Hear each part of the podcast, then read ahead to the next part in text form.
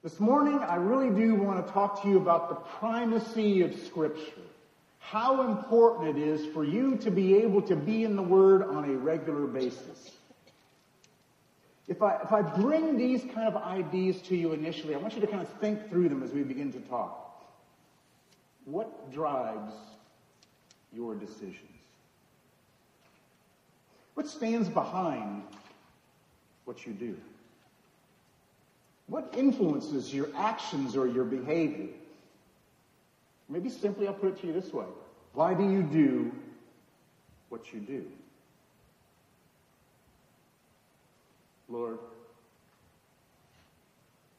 would you help us to be shaped by your word? May we see such a primacy in what is there that your truth becomes our truth and we become shaped into your image. It's in the name of Christ that we pray. Amen. So, what, what drives your decisions? And decisions that we make on a regular basis. Uh, if I break them into three categories, let's just try to do that. The practical decisions. Those decisions on where you will work, what you will buy, where you will live, where you're going to shop, the basics decisions that you make on a regular basis, what drives those decisions? What, what sets them up and, and brings them into play? The practical, everyday decisions. How about the relational decisions? Those people that you're going to date, the person that you're going to marry, the people that you're going to spend time with. May even ask the question, those people that you're planning on serving, how do you make those decisions? What stands behind them? And of course, we often compartmentalize things. We have practical decisions, we have relational decisions, and then we have spiritual decisions. How do you make those? And how about if I begin with the presupposition everything is spiritual? Every practical decision you make has spiritual implications. Every relational decision you make has spiritual decisions. Everything that you do, from the very first breath you take in the morning to the last thoughts you have as you lay down your head at night, has spiritual implications. So the place where you work is not disconnected from what takes place in Moncton Wesleyan Church and in your life. The people that you choose to, to marry, to relate to, to serve, it is a deeply spiritual decision. How do you make there seems to be two ways of going about that. Number one, those things that you kind of ponder and, and, and, and uh, be perplexed over. They're very thoughtful, slow moving, that you spend a lot of time thinking about and planning for. Then again, there are those decisions that are quickly made, often more of an emotional response. One comes out of what you're thinking, the other comes out of the wellspring of your heart. You know what I mean when you. Well, let me give you an example. Every once in a while, I like to put a good example of myself forward. So this is about the only good example I can come up with. It wasn't too long ago that uh, I was in bed sleeping. I mean, deeply sleeping. I was enjoying my sleep so much that I was snoring at the same time. And my wife, Angie, lovingly knocked me and said, Stop snoring. And she told me, I don't even remember this. She told me I woke up, apologized to her, and went back to sleep. Isn't that great? I mean, it tells me what's inside of me is an obedient husband. You never know that until it happens, right? Now, I could bring up about 50 or 100 bad examples. But there are the things you think about and do because they're planned. And then there's those, those things that just come out of you. Like when somebody cuts you off on your drive. What is your first thought? Is it a prayer? Lord, forgive my enemy. forgive them. Is that the first thought? Or is there something else that might fly out of you? A thought? A word? A gesture? One is those thoughtful things that you have a bit of control over, and those things that are emotional responses that just come quickly when you have no preparation for it. One is the wellspring of your heart, the other is the things that you're thinking and doing. My question is, how do you go about making these decisions? And how is it that your heart is transformed so that things that come out of you actually are Jesus' responses and not your human ones? Do you understand what I'm, what I'm trying to get to? What influences the way you think? What influences the way you act? This one we can often control well. This one really dominates who we are, and the world will see us as we act. So this morning I want to take some time and process some scripture with you to help on this. Oops, excuse me for that. Apologize. If I was going to try to define what I'm looking at, number one, what are the values that we create that arise out of Scripture? The values that help us make decisions in advance. And then what is the character of our heart? Values are what we use to make decisions. The character of our heart is what dominates the action that will flow from us. Values and character. And if there would be a descriptive way that I would try to talk about it, we have one of two ways of doing this. Number one, following the script of culture or the scripture of the kingdom. The script of culture. Most of us are so much a part of culture we can't even describe. It is the air that we breathe. It's just who we are. You may not know it, I, but I'm from away. You can probably tell a bit from my accent. Angie and I have been here about four years. And when we first got here, we didn't see a lot of difference in culture. Other than the difference between I like American football and you like hockey. But besides that, there's just not a lot. Few things in terms of food and diet, a little bit in terms of language. But culture is who we are. It's the, it's the decisions that are already made in advance. It's the very nature in which we live. And we often don't even recognize how powerful it is of an influence in our life. All you have to do is just turn on TV and begin to watch it and realize that as you're watching TV on a regular basis, there is a clash of culture, isn't there? There's a clash of culture of the script of this world and a class of culture with the scripture of the kingdom. You can't watch TV very long. You can't read newspaper very long. You can't go out into the shopping malls very long. Angie and I came up here last weekend. Um, we, uh, I, I needed, I desperately needed a piece of chocolate cake with boiled icing that we got at Salisbury. I, I, I had to have it. Uh, I know that was a class of culture. It, it had to take place. And then afterwards, we came to the, to the shopping mall. We were walking around, trying to work off the calories from what we ate. Apologize. I'm apologizing in advance as I say this. But as I walked through the mall, I saw so many pictures of women half dressed as I was walking past all of the shops. They were beckoning me not to come in, they were just beckoning my attention calling me to. Look here. This is the demonstration of our culture's view of beauty. And I told Angie the number of times we walked by, and she would just say to me, just look at me. Just look at me. That was her way of saying, don't look to the left. She was calling me back to the scripture of the kingdom, and the script of our culture was calling me away. You, you know exactly what I'm talking about, don't you? I think it's important at times for me to be able to realize what's going on in culture. So a couple of weekends ago, on a Sunday night, the Grammy Awards were on. I don't know if any of you watched it, but Angie and I watched about the first 15 minutes of it. And in the first 15 minutes, there was such an incredible clash of culture. It began with a female singer named Beyonce. Beautiful woman. It began the whole ceremony by being three quarters naked and dancing very provocatively as she was singing.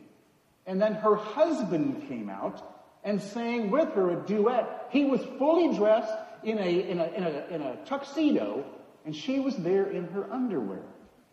It so devalued every single woman on the face of this earth that you ladies are just simply things to entertain a man. And millions upon millions of people watch that. Now, I'm not here talking like a prude. I'm talking like saying there is a there is a script in the culture that is beckoning you away from Scripture. Think differently. Think like the world. Become like us. Do not allow Scripture and the kingdom to influence your thoughts.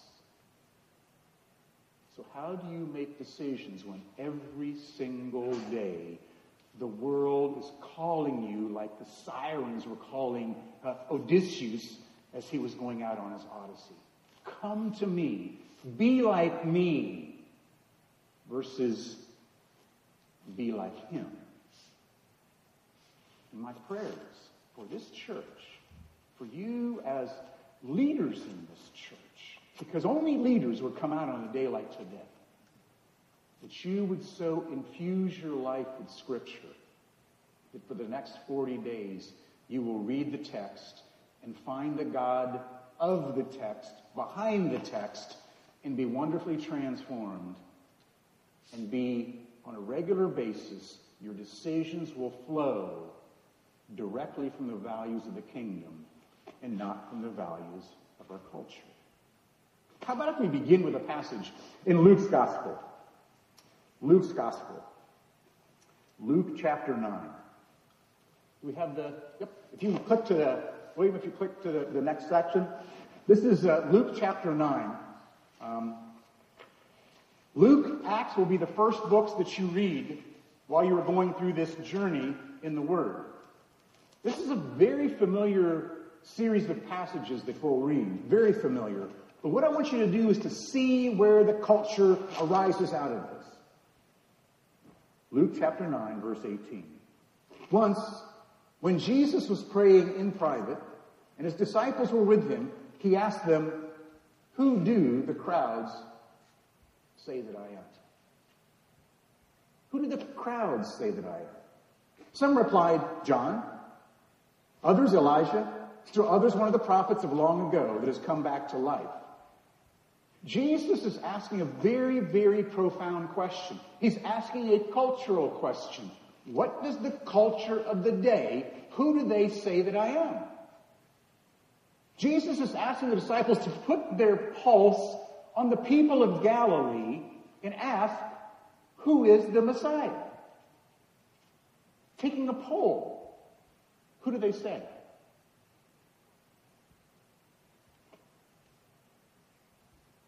This is not a guessing game. It is very serious for us to know what the culture says about Christ. Any good pastor, any good layperson must be able to study and understand the culture.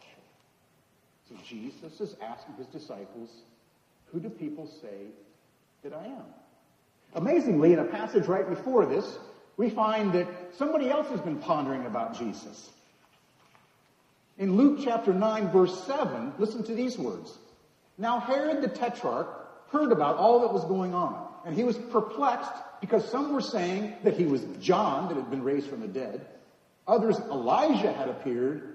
Still others, one of the prophets of long ago that had come back to life. But Herod said, I beheaded John. Who then is this that I hear such things about? And he tried to see him. The very words, the very words that the disciples reported to Jesus about who he was had been heard earlier. Herod himself was saying these things. Culture is saying, John the Baptist. Culture is saying Elijah. Culture is saying one of the prophets.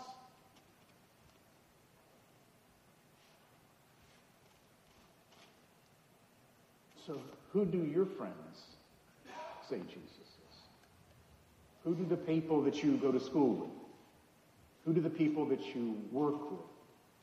Who do your family say that he is? Up until very recently, I'm the only Christian in my family. So Thanksgiving dinners are really odd, especially because I have a practicing Hindu for a sister. So we have really interesting conversations. Before my mom passed away, I had a lot of conversations with her about my sister and our interactions. And my, my mother went to talk to my sister about it, and she came back and she goes, David, don't worry about it because she's a Christian Hindu.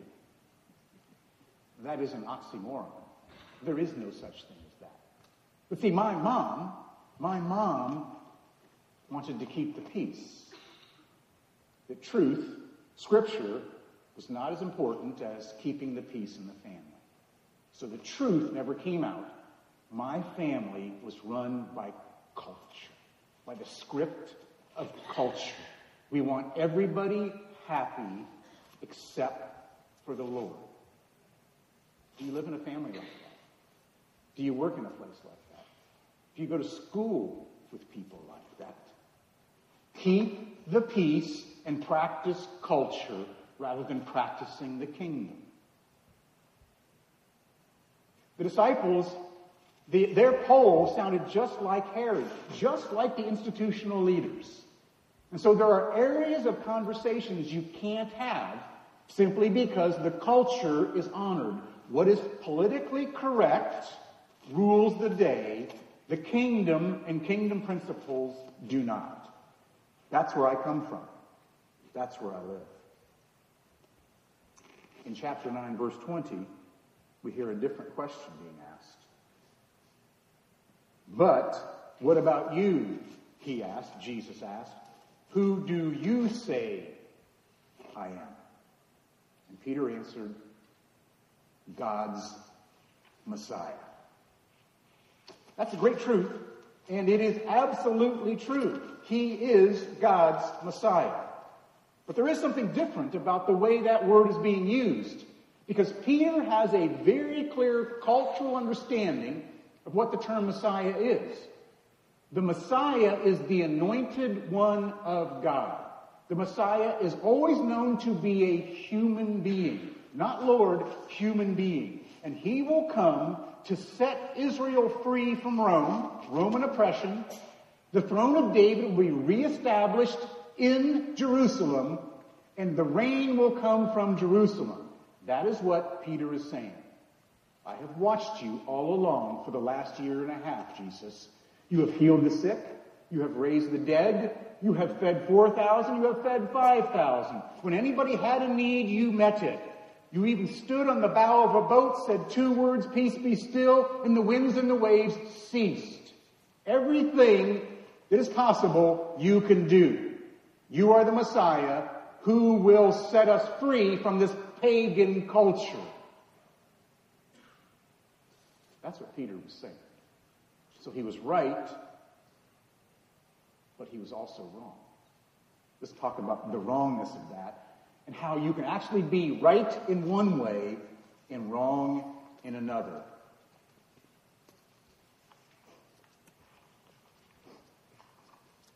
I would love to take this passage now back, if I can, and to use a parallel passage from Luke and go back to Mark's Gospel. In Mark chapter 8, verse 31, we find these words. And he began to teach them that the Son of Man must suffer many things and be rejected by the elders and the chief priests and the teachers of the law, and that he must be killed, and after three days rise again. He spoke clearly, plainly about this.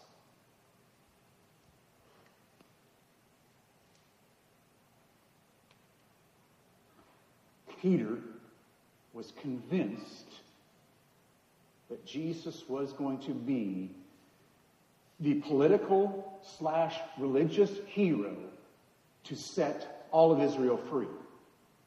And Jesus just trumped that by saying, The Son of Man has now come to die.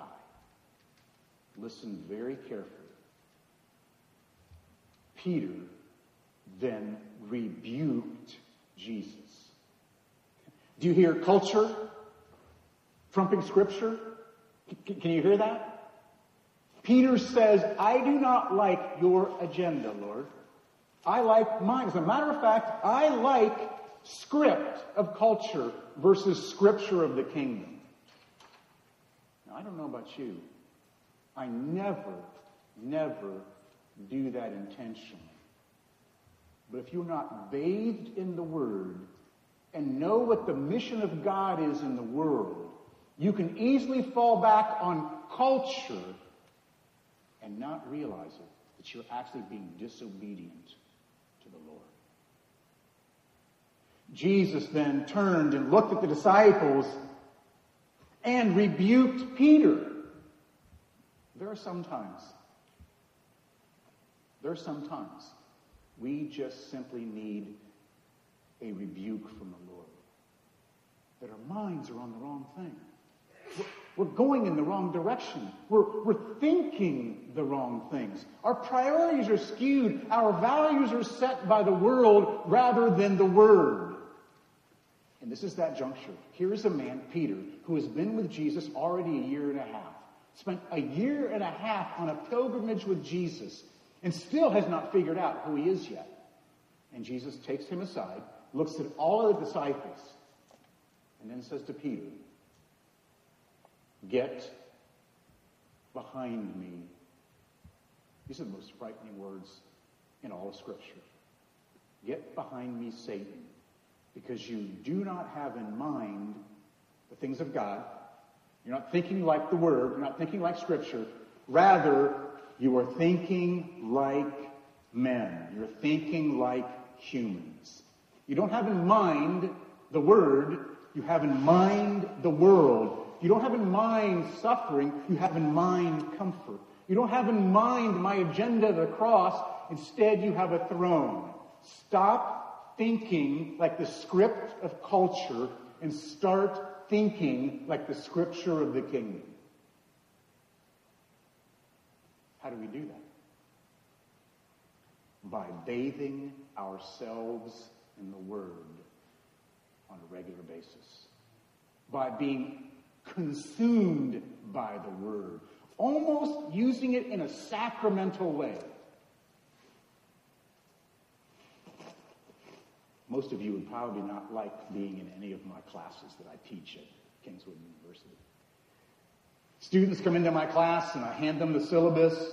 The very first assignment, if we were actually studying the book of Luke, here would be my first assignment. I want you to go back to your room and read the entire book of Luke in one sitting. What? The whole thing? Yeah, it'll take you about two hours, two and a half maybe. It's kind of like watching a hockey game with the hockey game off. Same amount of time, but instead of instead of placing your agenda in the script of culture, you decide to make a priority of the scripture of the king. And for the next 40 days, that's what your pastoral staff is asking you to do. To bathe yourself in scripture and ask the question, what, what difference will that make? Will your heart beat at a different pace? Will, will your mind think differently? Will you begin waving at people when they cut you off in traffic? I mean, with all your hands.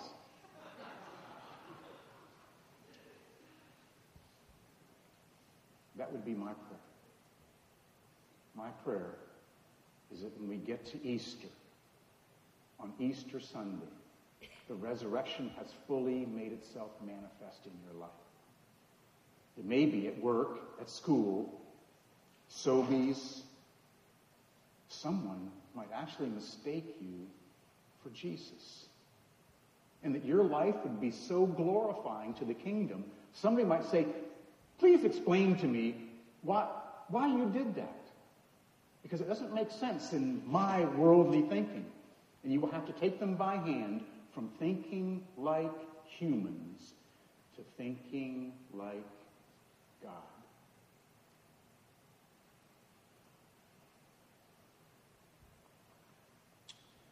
When Angie and I were pastoring in Cleveland, we, uh, it was a small church. You are about the size of the church I pastored in Cleveland.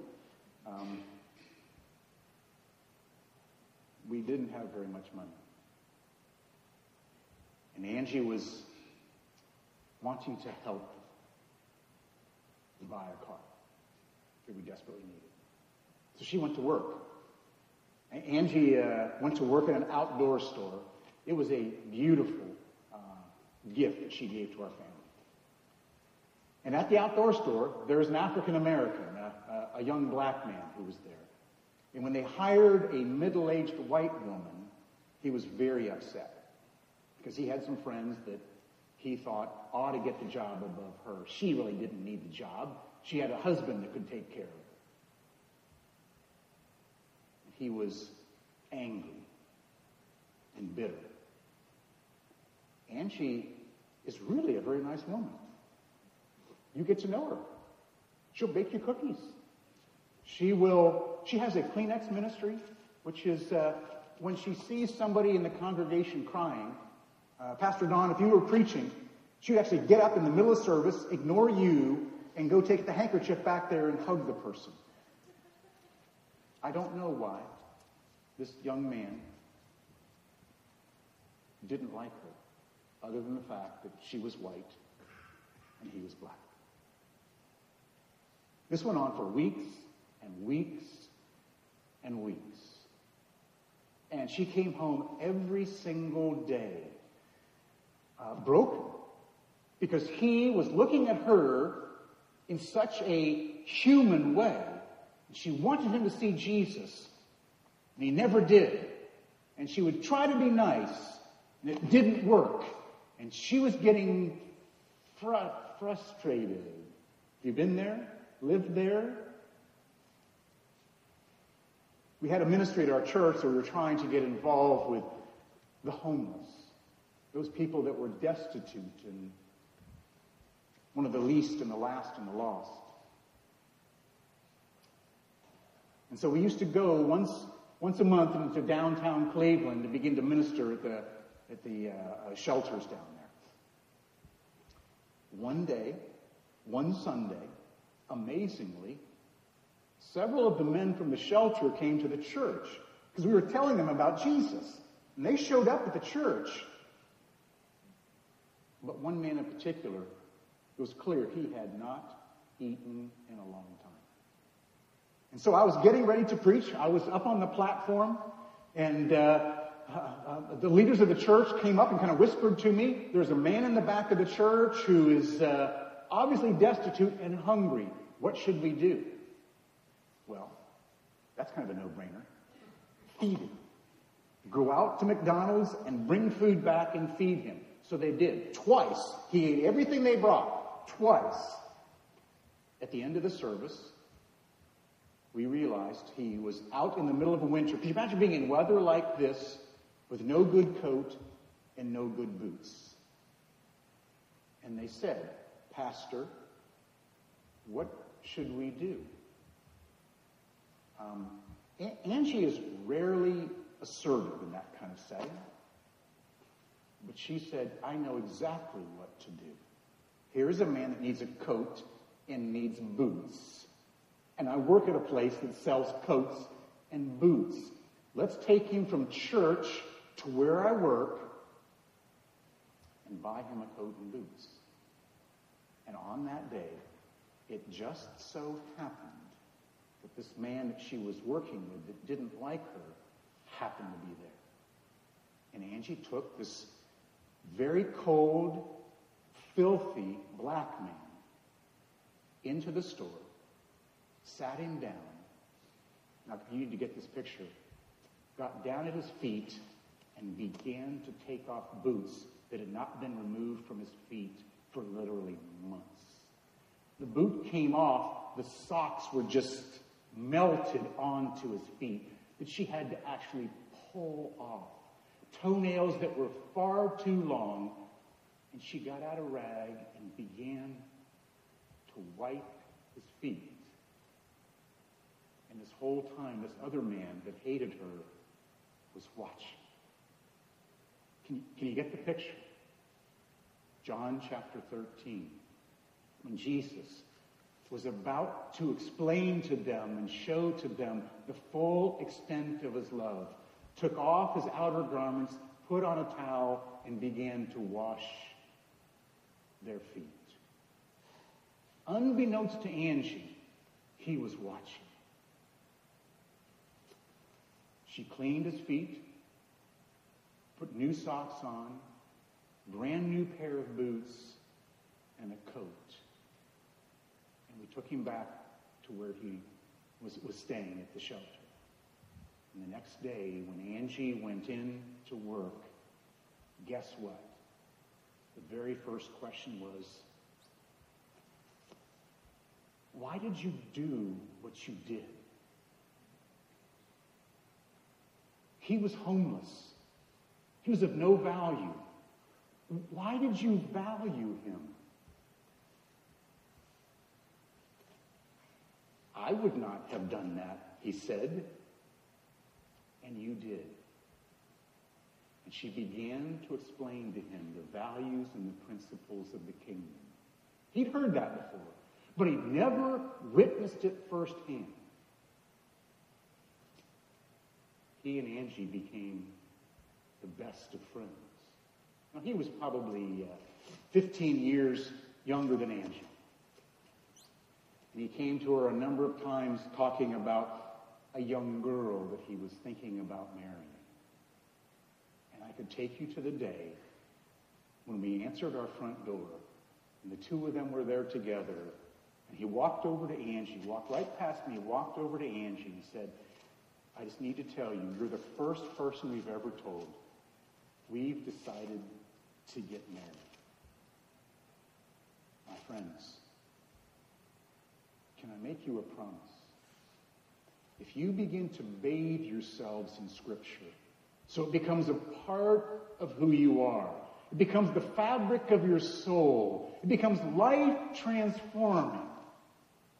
If you do that, not only will you move from being a purveyor of the script of culture to the scripture of the kingdom, but I promise you, God will enable you to move people from the script of culture to the scripture of the kingdom. The greatest evangelism tool you can have is to become like Jesus. Because you will attract people in a way that nothing else will. I'm not asking you to learn the four spiritual laws. I'm asking you to look like Jesus, to look like light, to taste like salt. And you will attract people over in such a way that on the snowiest day, this place will be packed because people will want what you have.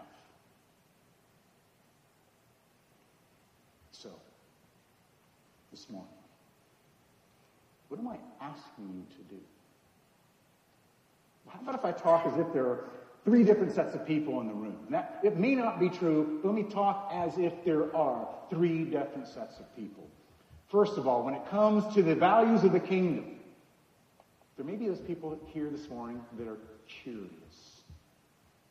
You really haven't spent any time in. It's been a, a book that's been on a table in your house or maybe on a shelf, but you haven't spent very much time in there.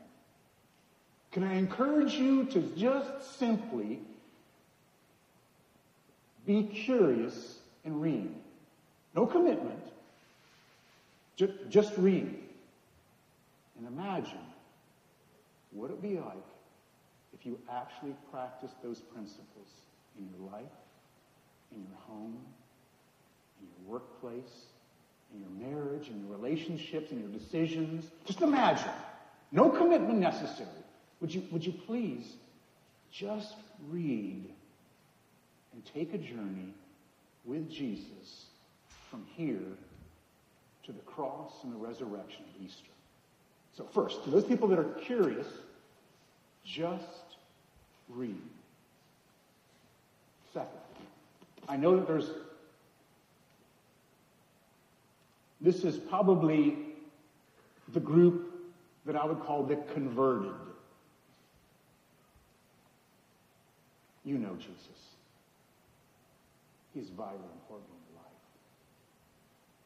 But very often, converted people actually kind of live in two worlds. They live in the world of the script, of peer pressure, of families, of workplace, and then Sunday church commitment.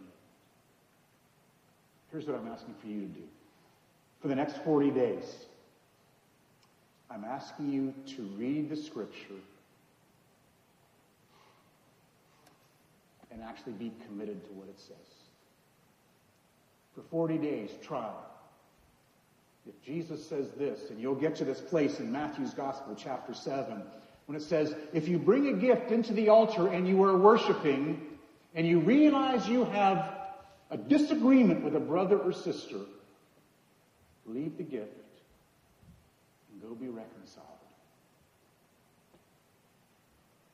Would it be too much to ask if you find yourself in the midst of what you would call the converted?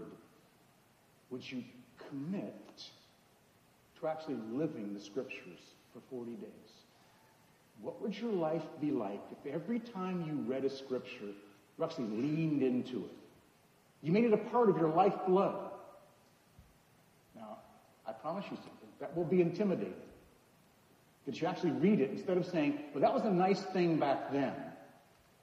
I want you to bring the practices to today. To forgive your enemies. To love your neighbors. To wash feet. To give alms to the poor. To practice love. Do that. if you could. And finally, finally, to the group that I would call the called.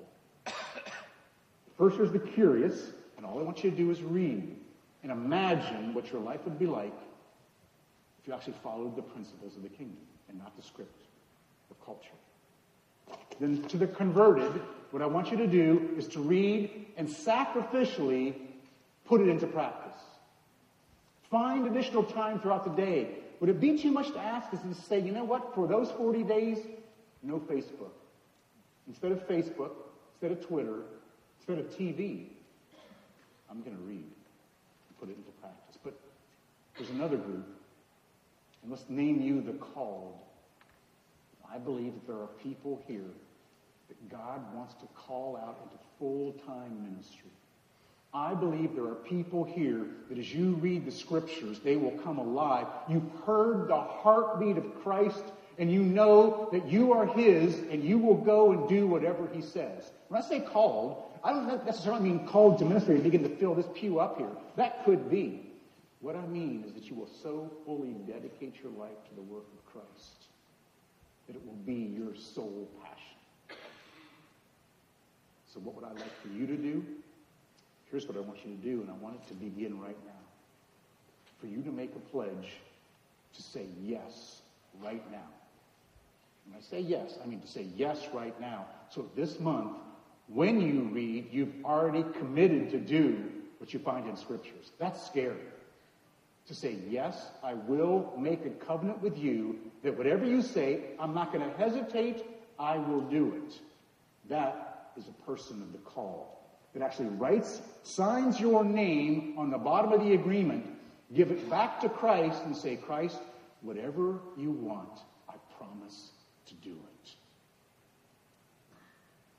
Listen to the first passage of Scripture I ever memorized in my life. And many of you probably already have it memorized. Romans chapter 12, verses 1 and 2. Now, when I received the Bible, when I first became a Christian 33 years ago, the only Bible that was really in existence then was the King James. So this I have memorized in the King James. I beseech ye, therefore, brethren, by the mercies of God, to make your bodies a living sacrifice, holy and acceptable unto the Lord, which is a reasonable act of worship. Do not be conformed to this world. Hear that? Do not be conformed to this world, but be transformed by the renewing of your mind. Listen carefully. Then you will know the perfect will of God. If you want to know the will of God for your life, say yes in advance. And you will be placing yourself into the kingdom of the called. And I believe this morning that you were the audience that I was supposed to be speaking to. There may be hundreds, I dare say thousands, that could have been here. But for those words that I just said to you, it is you that God wanted here. That He wants to move you from the seat of the committed, of the converted, to the called. That your life passion is always to say yes to God before you even know what He's asked. Because He is good, and He is loving, and He is merciful. You know that. Could you make the pledge now, as I read the scriptures for the next 40 days, without hesitation, Lord, I will say yes. I'm not saying you have to like it. I'm just asking you, would you please say yes in advance and watch what will happen in your life, in your family, in your workplace, and in your community? I dare say that if we become kingdom-minded people that are fully devoted to Scripture, watch out, Moncton, because Christ is coming, and he's coming in me, and he's coming in you. Blessed be the word